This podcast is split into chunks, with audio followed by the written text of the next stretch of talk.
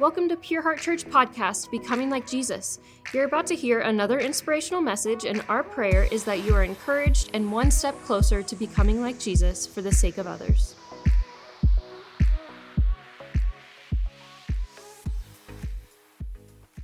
I want to welcome you all in. Thank you so much for being a part of today's message. Last week we started a series, I was, but now I am. Also want to take a moment real quick and welcome our Crossroads Recovery family. We love you guys. So honored to be a part of your lives. And as we get ready to dive into week two of this series, I just want to give you a warning up front. We're going to deal with an intense topic. Um, we believe in life, the battle is real. And so, as a church, we're willing to get real and talk about the real issues of life. So, we're going to be talking today about depression, anxiety. Um, we're even going to be dealing in a very serious way about suicide and suicidal thoughts. So, we just want to warn you up front if that's a, a, a place you cannot go or a place you do not want to go today, we understand completely. Um, but if so, if you're ready to take the journey with us today, we are honored that you would be a part of this service. And so, last week, here we go. Last week, I started uh, the series with this idea, this template that we can use to tell our redemption story. And the template was this I was, fill in the blank, I was broken, I, I was overwhelmed, I was lost, and but now I am healed, set free, strong. I was, but now I am. Here, here's a definition of redemption. Here's some of the understanding of redemption. It means uh, to pay a ransom, to set free, to heal, to make whole, to restore, to save, and on and on. There's such a powerful word, redemption. And so today we're going to focus on the redemption of our heart. Not our, not our physical heart, that other heart, that other invisible part that philosophers and poets and artists referred to. That thing that got broke. You remember that part of you that got broke in ninth grade when what's her name said, I just want to be friends and put you in the friend zone. That, it's that part of us that swells with pride when we see our kids doing something great. It's a part of us that gets all nostalgic when we hear an old Journey tune. I know I'm really dating myself now in my age. It's the part of me that, that just beats faster when Nicole sits down next to me at church. It's amazing that after all these years, 22 years of marriage, my heart still races when my wife, my beautiful Italian wife, sits down next to me. Uh, it's mysterious. It's wonderful at times incredibly confusing. Our heart enables us to love, to laugh, to feel deeply, and to truly experience life. But let's just be honest life can be hard on our heart. And this world is full of all kinds of outside influences that have the power to disrupt and distort the rhythm of our heart.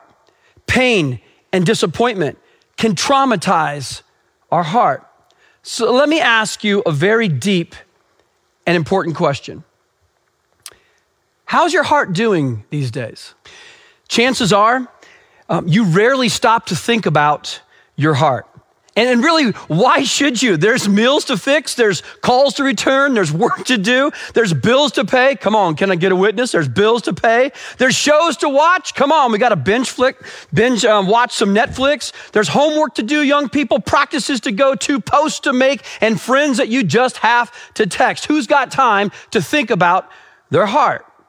And if at the end of a long day you get caught up on all of these things and someone asks, how are these, how are you, how are things going? How are you doing?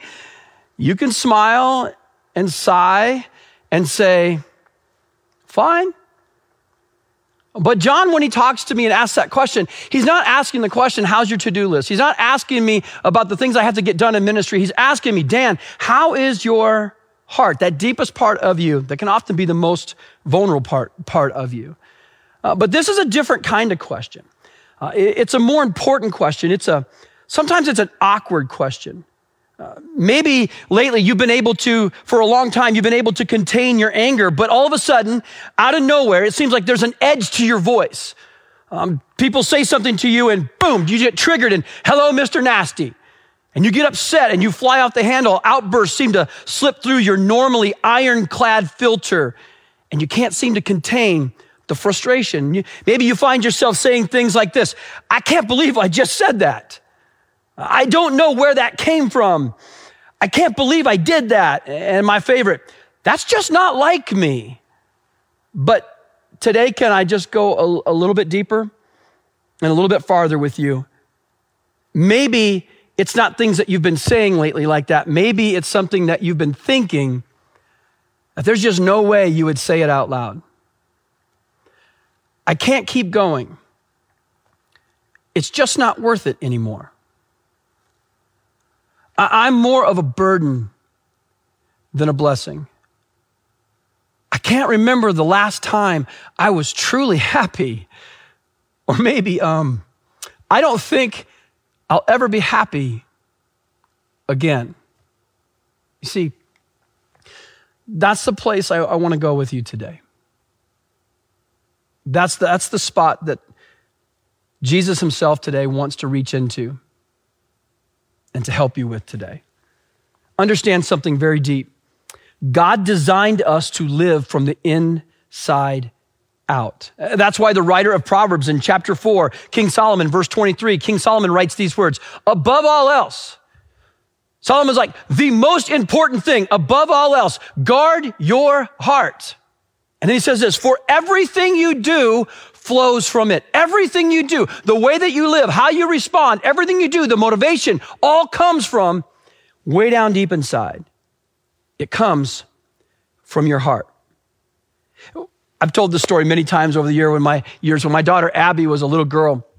I used to travel every once in a while up to Prescott, Arizona, northern Arizona, just a couple hours away. And there was a gift shop up there, and I'd always buy Abby something and bring it home. And, and I remember one day I bought her this glass diamond, huge glass diamond. There's a picture of it coming up. You can take a look at this. And, and this glass diamond really is going to ruin her future husband. He, there's no way he's going to be able to measure up with the diamond ring he's going to buy. But anyway, I keep going. I bought her this glass diamond. I brought it home. I said to her, I said, Abby, this is very, very precious. Be very, very careful with it, okay? And she looked at me with her big brown eyes. She's like, Yeah, daddy, yeah, daddy. And boom, she took off and she was doing her thing. And about two hours later, she came barreling into the kitchen where I was standing next to the sink. And she's like, Daddy, and just tears rolling down her face. She goes, I broke it. I broke it. I broke it. And I remember running into the other room, like, broke what? What did she break? And there on the floor in a billion pieces was this glass diamond, and it was everywhere. And she was just weeping. And I said, Oh, baby girl, come on. And I said, It's going to be okay. And I put her on the couch. I got a broom. I swept everything up, put in the dustpan, and, and, and put it in. I said, Sweetie, it's okay. Dad's going to take this and I'm going to take care of it. I'm going to, I'm going to fix it. I'm going to make it right. Don't worry about it. Everything's going to be okay. So I took the dustpan with all the broken glass shards in it out of the room. And she went into her room and um, consoled herself for a little bit. A couple weeks later, I was back up in Prescott, Arizona. And I went back in that gift shop and I bought her another one of those diamonds. And I brought it back home for her. And I remember meeting her in the living room. I said, sweetheart, come here. I want to show you something. Let me show you something. Daddy, daddy fixed it. Daddy got you another one. And so she looked, she, in her mind at that age, she probably thought I put it all back together, which only God can do something like that. All right. And so she goes, Dad, she was so excited. And she took off running with both hands around it this time, both hands as fast as she could into her bedroom, shut the door, boom. A few weeks later, I was thinking about using it as an illustration in a sermon. So I went into her room to try to find this glass diamond. I couldn't find it. I looked everywhere. I'm like, what now? What did she do? She didn't break it this time. Now she's lost it or misplaced it. And I remember sitting down in the bed to look around. As I sat down on the bed, boom, I sat on something hard. And I'm like, what the world? And I, I kind of got up and I pulled back the sheets and there underneath the blankets was her little purse. And I unzipped her purse and inside her purse were just stuffed with all of these Kleenexes all inside the purse. And I dug through the Kleenexes, and there in the middle of all this tissue, all these Kleenexes, was that diamond. And about that time, she walked into the room and she looked at me she goes, Daddy, you you got my diamond. You got it? And I said, Yeah, baby. I said, What's it doing in your purse? Why, why you got all this tissue in here? She goes, Oh, I'm protecting it. I protect it because I don't want it to break again. Many of us have had our hearts broken into a billion pieces. You understand that part of you that gets shattered, that you have no idea how you're going to put it back together again. And today I want to talk about God's ability to bring all those broken pieces, back together. If you're new to Pure Heart, maybe this weekend you're listening to this sermon for the first time, the first time you've tuned in with us, what we want you to know is that we have a core value as a, a church. And you're going to experience that core value today. And you're going to experience in a very, very profound way. Today, you're going to get baptized into the key pure heart value of this. Listen to me. It's okay to not be okay, but it is not okay to pretend that you are okay, and you don't have to stay stuck. And I know that for many of you, maybe you, you grew up with this message from your family or from your friends or even the church. Maybe the message you heard growing up wasn't, it's okay to not be okay. And you, it's not okay to pretend. Maybe what you heard from your family, your friends, even your church was to fit in, you must pretend. To fit in, you must pretend. Pretending is dangerous for your heart. Pretending does not guard your heart. Pretending makes our heart sicker. Matter of fact, we are only as sick as our secrets. That's the truth about us. We are only as sick as our secrets. And today I want to encourage you to be able to open up your heart let God in. Let some other trusted friends in to help you with those things that you are carrying. Maybe this is the picture. Maybe this picture will make sense to you. A friend of mine sent it to me a while back and it's a picture of these two crackers. I, I love this, these two pretzel crackers and it, it's so good. And one side says outside and the other side says inside. Maybe you can totally relate to that today. On the outside, oh, I'm fine. Everything's perfect. Everything's good. But on the inside, smashed to pieces. As a church, Pure Heart cares deeply about mental health issues, trauma, addiction, depression, PTS. We care deeply about these things because these things are byproducts of broken hearts of wounded hearts. I, I believe right now with what we're going through in this pandemic and the fear that we have faced for this prolonged 12 month period, we can handle a lot of things in a short period, a short burst of time. But for the last year, constantly being fed with fear, overwhelmed about what tomorrow holds or what could happen tomorrow and struggling with anxiety, I believe there is a, there is a pain that's coming. I believe there's a, there's a pandemic that's coming that's even greater than COVID-19. And don't get me wrong, COVID-19 has been massively destructive in many, many people's lives. But there is a pain coming. There is a pandemic coming of the heart that I believe that we as a church have to be ready to help people like never before. Just like with COVID-19, death rates lagged those positive results. Those positive, you'd get all those positive numbers. How many people tested positive? And the death rate would lag those. And all of a sudden the death rate started to catch up. And we see a spike in the death rate and start to catch up with the spike in the, in the positive COVID tests that were being, that were being taken. I believe that there is going to be a lag time between the anxiety we've been experiencing and then the trauma and mental health issues that are coming along with this. I believe like a truck coming our way, full speed ahead. I'm talking to parents constantly who are telling me about their kids dealing and struggling with mental health issues. Six months ago, our daughter Abigail, for the first time in her life, my little girl, who's now 17 years old, for the first time in her life, experienced a panic attack. Had never had one before in her life. She came to me overwhelmed. She said, Dad, I couldn't catch my breath. I was getting ready. I was in the bathroom. I couldn't catch my breath, and I was so afraid. And she's had two of them now. And I said, Dad, there's nothing more concerning for me than there's no way I can get to that. I don't know how to heal that. I don't know how to get to that place. No surgeon can get there to fix that. How do you help your daughter looking at you and going, Dad, I was so overwhelmed, I couldn't breathe? I think it's time for the church to really wake up to these issues. We have an amazing opportunity ahead of us to help people. In, in, in 2019, in 2019, Nearly 48,000 people committed suicide in America. That's 130 people a day. Their brokenness got so deep, they said, it's not worth going forward. 1.4 million people attempted to take their lives, and that's just the people that we know about. Suicide is the second leading cause of death for ages 10 to 34. Did you hear that? Ages 10 to 34. It's the second leading cause of death. It's the four, suicide is the fourth leading cause of death of ages 35 to 54. In 2020, 75% of young adults said they were dealing in a serious way with mental health issues.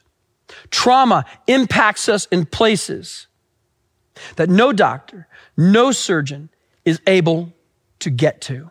We talk about this as, a church. We, we are encouraged as a church to be a trauma informed church. We work with our team, with our staff, with our leaders on what it means to be trauma informed. We, we don't ask the question, what happened to you um, or what's wrong with you. We ask the question, what happened to you? We don't, we don't look at somebody's story and say, what's, what's wrong with you? We look at somebody's story and say, hey, tell us more about what happened to you. We care deeply about the brokenness of the heart. Uh, we, we use this illustration all the time. This hand represents your brain. Uh, the thumb represents your amygdala. This is all your feelings. This is your emotions. These four fingers represents the cortex of your brain. The cortex is meant to govern your emotions. It wraps around the amygdala and helps to govern your emotions. When you get hurt, when you get traumatized, when you get what they call triggered, boop, like this. When you get triggered, now all you're living on is your feelings and your emotions. And your emotions can tell you it's not worth going forward. I am not a blessing. I'm more of a burden. Our emotions can lie to us. And we are all seemingly triggered in 2020 going into 2021. And we are struggling with our emotions these days. And so, as I've said many times already today, this is a great time to share the hope and the power of Jesus. Listen to Jesus for just a moment. In Matthew chapter 9, verse 36, Jesus is traveling through all the towns and villages. Listen to what Matthew writes. Jesus has traveled through all the towns and villages in that area, teaching in the synagogues and announcing the good news about the kingdom. And he healed every kind of disease and illness. When he saw the crowds, he had compassion on them. Just stop there for a second.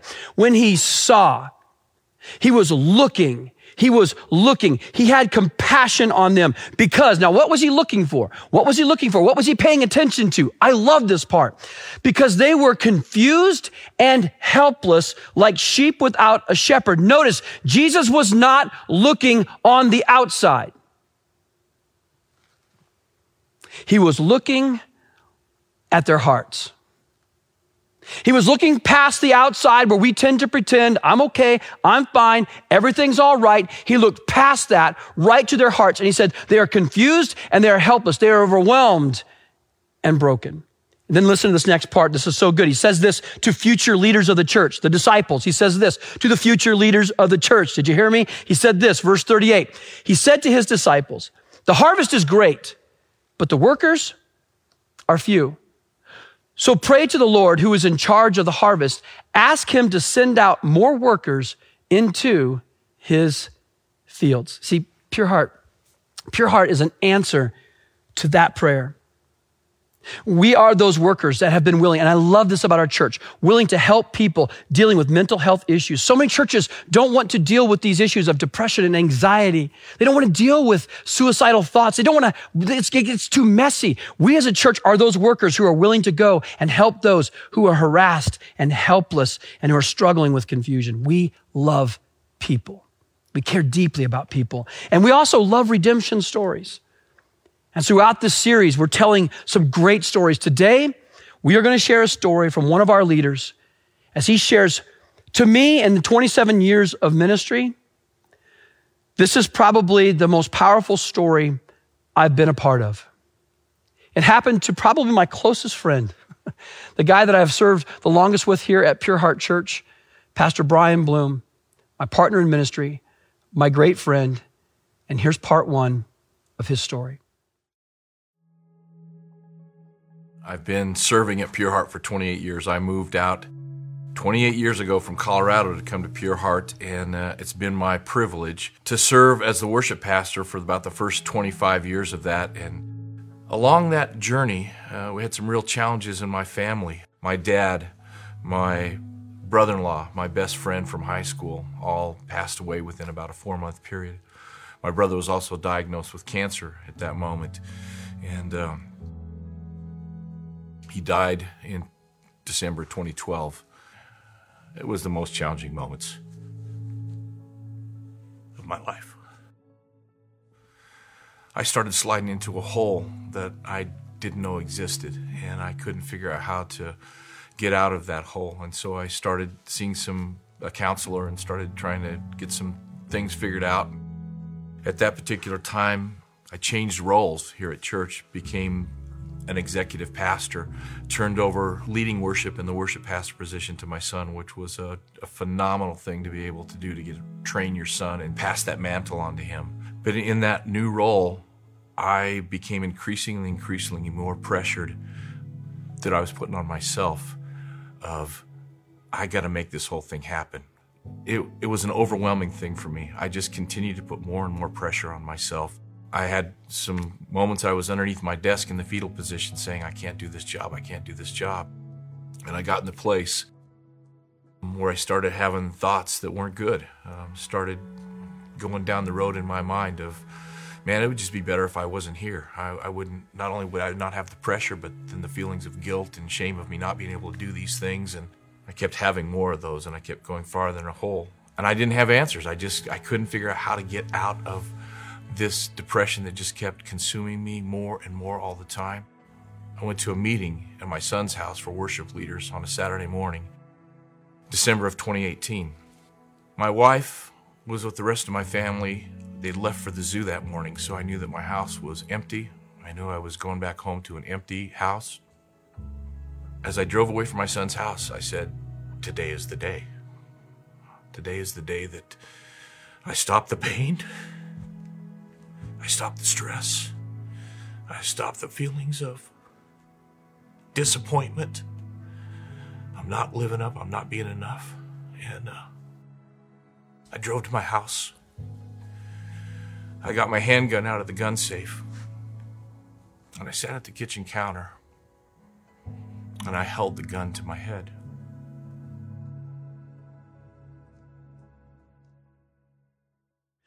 It's so overwhelming to kind of relive what it is that Brian was going through in that moment. One of the most difficult moments I had in ministry was on a Saturday night, a couple years ago now. I finished my message and I was getting ready at the Glendale campus to head back to the back room. And as I was getting ready to head back to the back room, someone came up and got me and they said, Hey, um, Pastor Brian and his family are in the prayer room and they need to talk to you. I remember going down the hallway towards the prayer room. As I got closer to the prayer room, I saw Larissa, their, their daughter, their baby girl, their, their youngest daughter, um, who's not a baby anymore. She was crying, tears flowing down her face. And I said, Oh, Larissa, even before I got through the door, I said, Oh, Larissa, sweetheart, what's wrong? What's wrong? Are you okay? And she goes, It's not me. It's not me. It's dad. And I looked and I saw Megan's eyes and she was crying. And I looked at Brian and he was crying. And Brian said these words I never, ever, ever thought I would hear my friend say.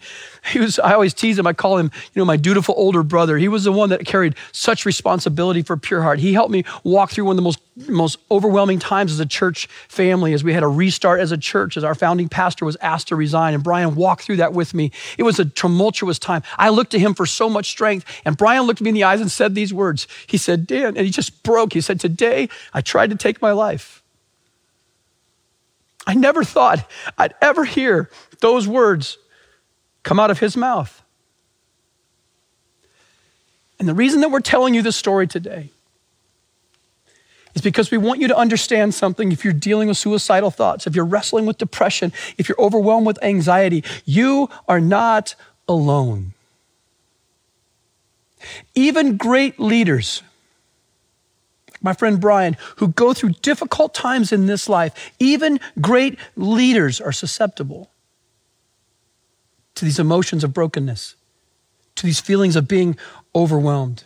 You are not alone. You don't have to carry this burden alone. You don't have to.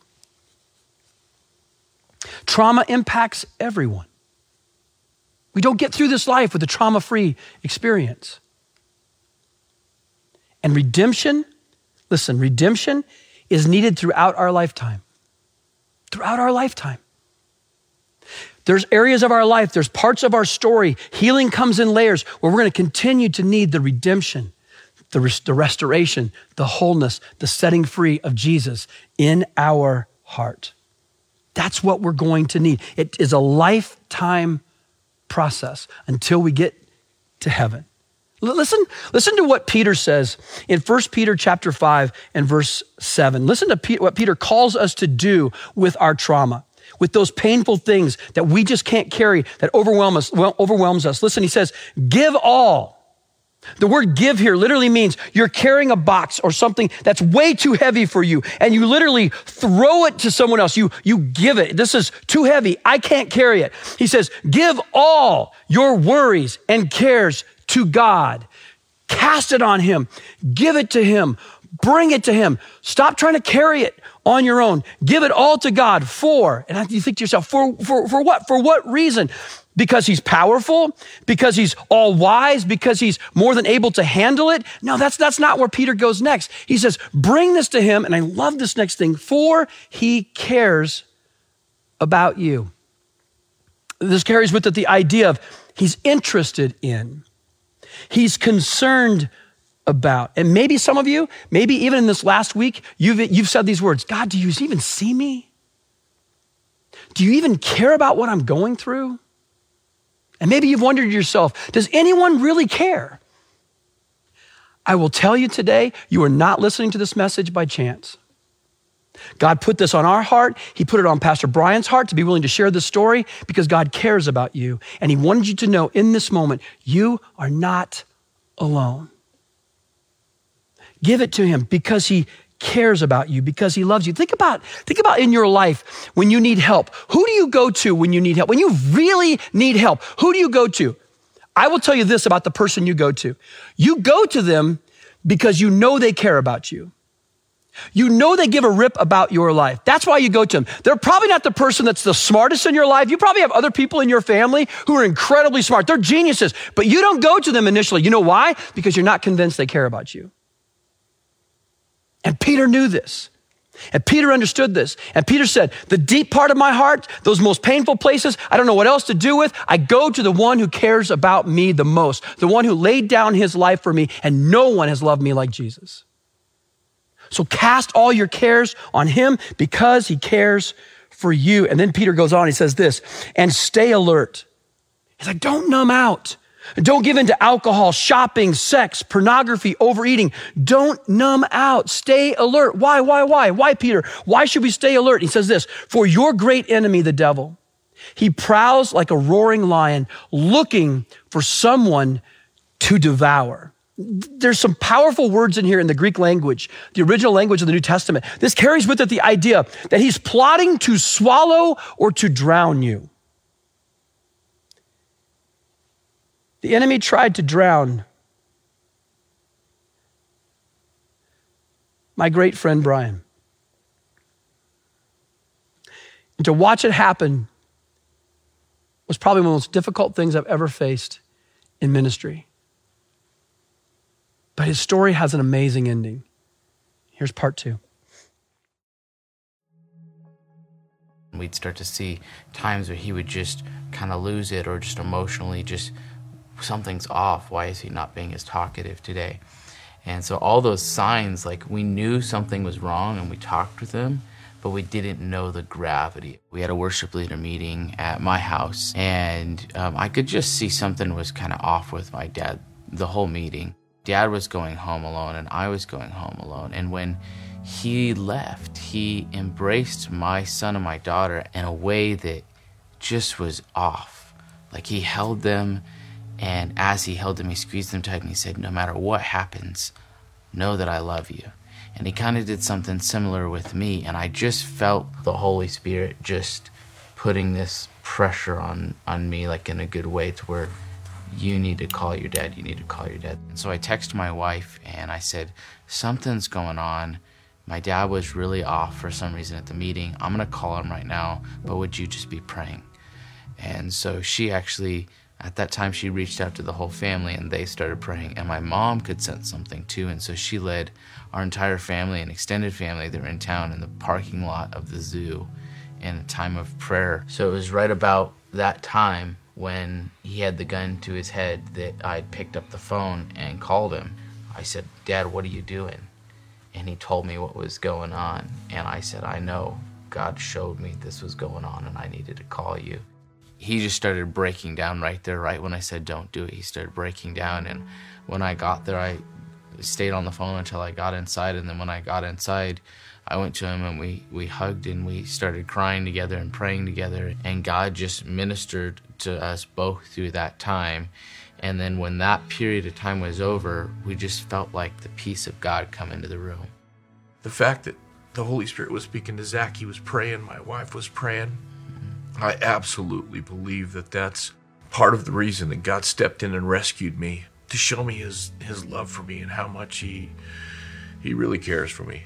My mom and I and some of the family we started putting together plans for a worship and prayer night that night after. And we just gathered together and started worshiping. People would get up and speak into his life and share things about him that they'd seen in him. And God really allowed that time of ministry to just kind of hit the reset button in my dad's life. And that whole experience of what happened on that day like started this healing journey that he that he began. I just told Dan what happened. He's such an amazing friend and a great friend in that moment to me as well, and said, "Dude, we, we need to get you some help. I want to help you. Uh, we need to figure this out." Our staff was very gracious in in giving me a sabbatical, which is a three month period to kind of just refresh and get my head right. And clearly, I needed that uh, in a big time way. And he understood that and gave me the space that I needed. And he and Mark totally supported me in the sabbatical. Being a pastor and being in, in ministry in general is not for the faint of heart. It's not an easy job because you're constantly pouring out, pouring out, pouring out. And there's a lot of people that need your attention and, and, and, and need help.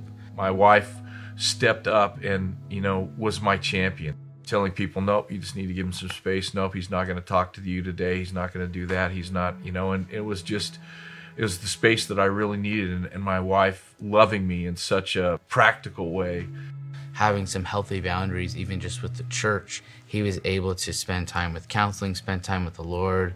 Ended up getting on a couple different medications that really normalized my brain chemistry and found a counselor that I saw very frequently. He was a pastor that actually had struggled with this in the past in his own life and now had become a counselor. And like, talk about a perfect match. God used him so much in my life. It was really uh, an amazing thing. The things that the enemy means to harm us, God can redeem and use to bring healing to, to other people's lives.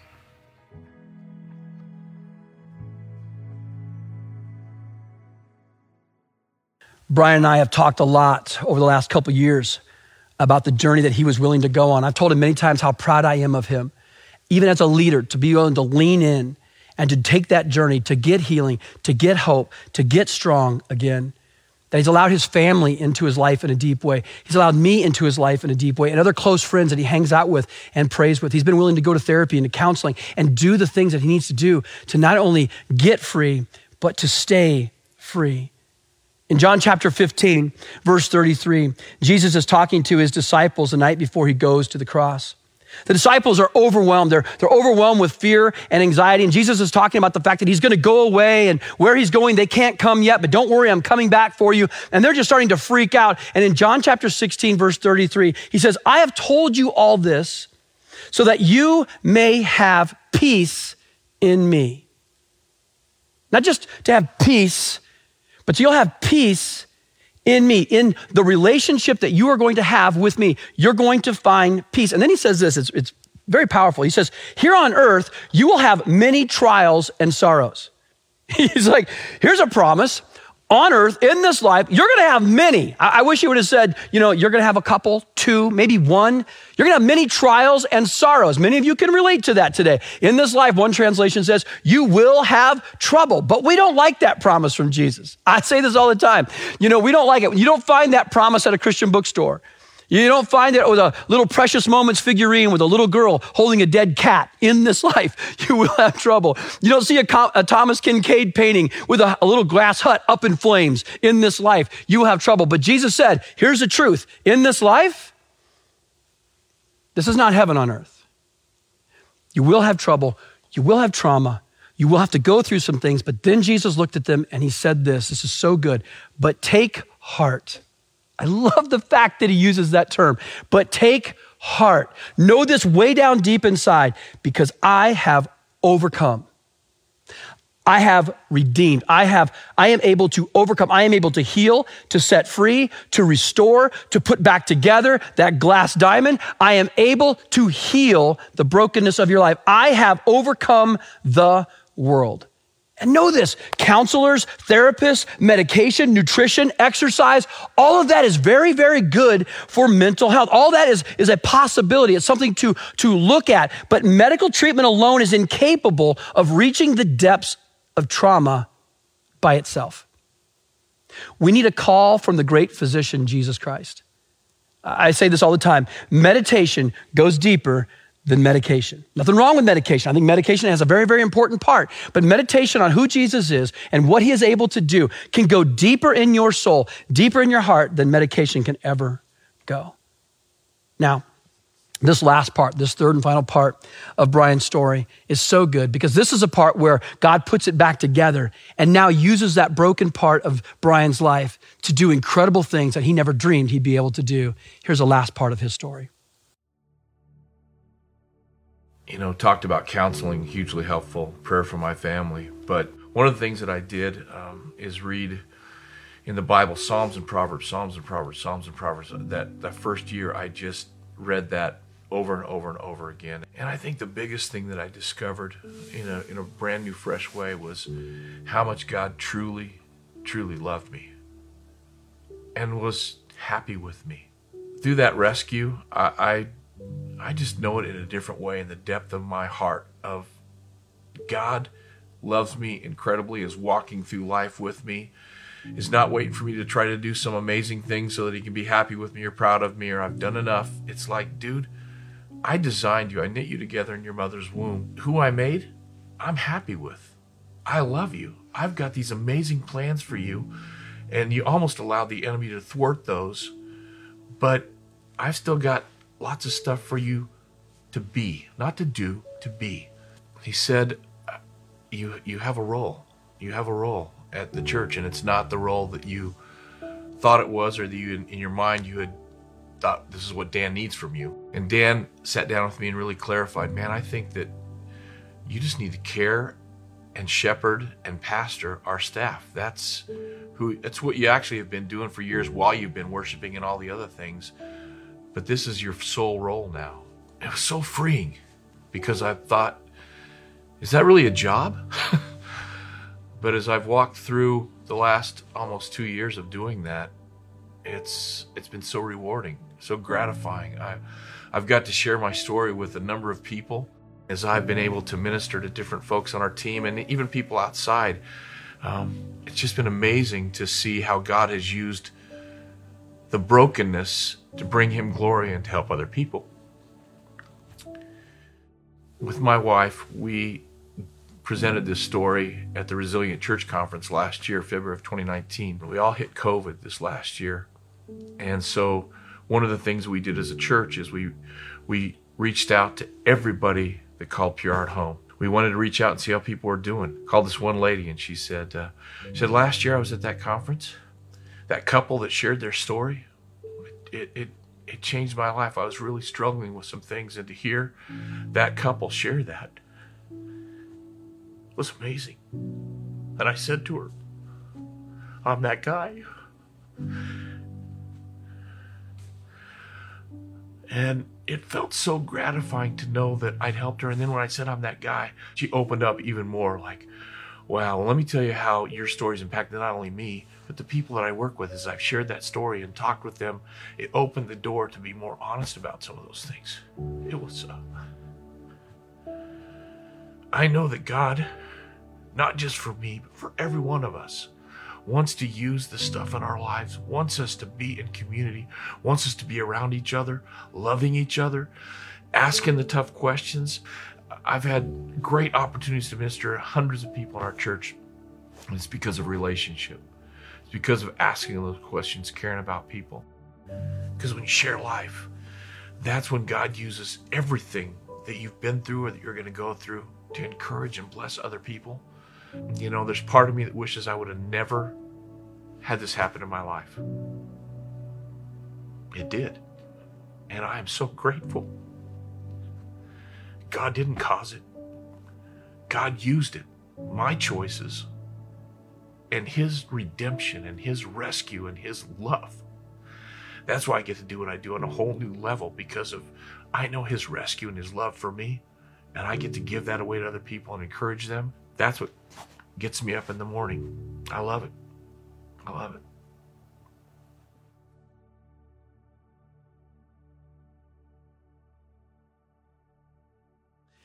The thing about Brian's story that is most powerful to me is that as God has put Brian's heart back together, as he has healed him from the trauma, all the loss that he had gone through, all those overwhelming emotions, and then, and just, and then just the shame and the stigma that went with what he attempted to do.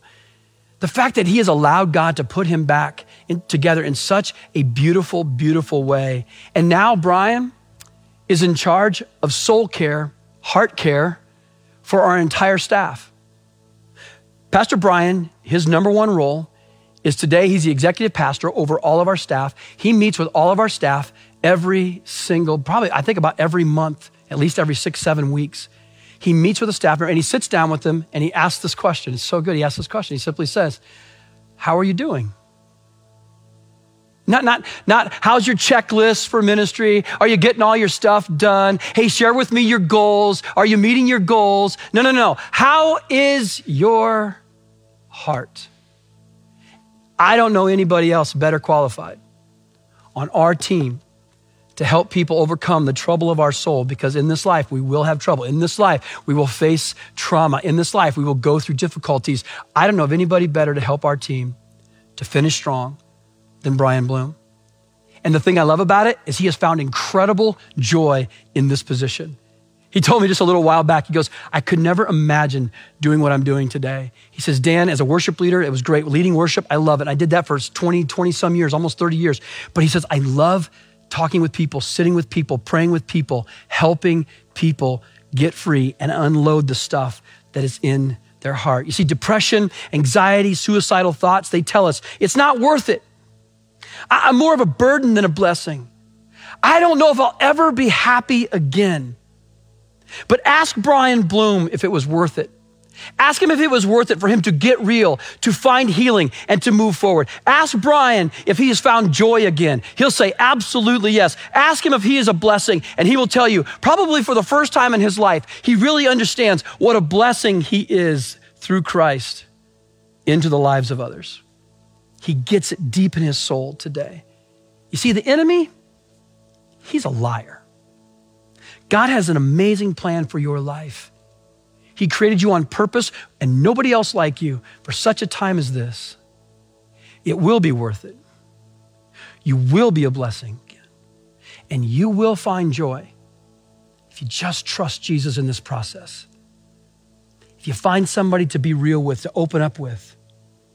In just a minute, Pastor Matt's going to come and share with you maybe some next steps that you can take to get the help you're looking for. But before he shares that, I'd like for you to pray this with me. Just bow your heads if you're able to. Maybe for you, today is the first time in your life to say, Jesus, I need you to lead my life. Jesus, today I need to come to you and give you the brokenness of my heart. Maybe it's not a first time decision. Maybe for some of you, it's a rededication of your heart to Christ. You, maybe years ago, you asked Jesus into your life, but you've been doing your own thing, going your own way, and you have found yourself in a place of great brokenness. It is not okay on the inside of your heart. And today's this moment where you can come home to Jesus and say, I need your healing. I need your restoration. I need you to do for me what I cannot do for myself. So if that's you today, would you pray with this, this with me? Say this in your heart. Lord Jesus, right now in this moment, I commit my life to you. Jesus, I trust you with my life. Jesus, I need your hope and your healing and your peace and your joy. Jesus, you know my mistakes. You know my sin. You know my failures man, I confess that to you as wrong. And I thank you for your forgiveness. And I thank you for your hope and your love and your joy and your peace. Would you fill me with your presence? Would you fill me with your hope? In Jesus' name. And everybody said, Amen.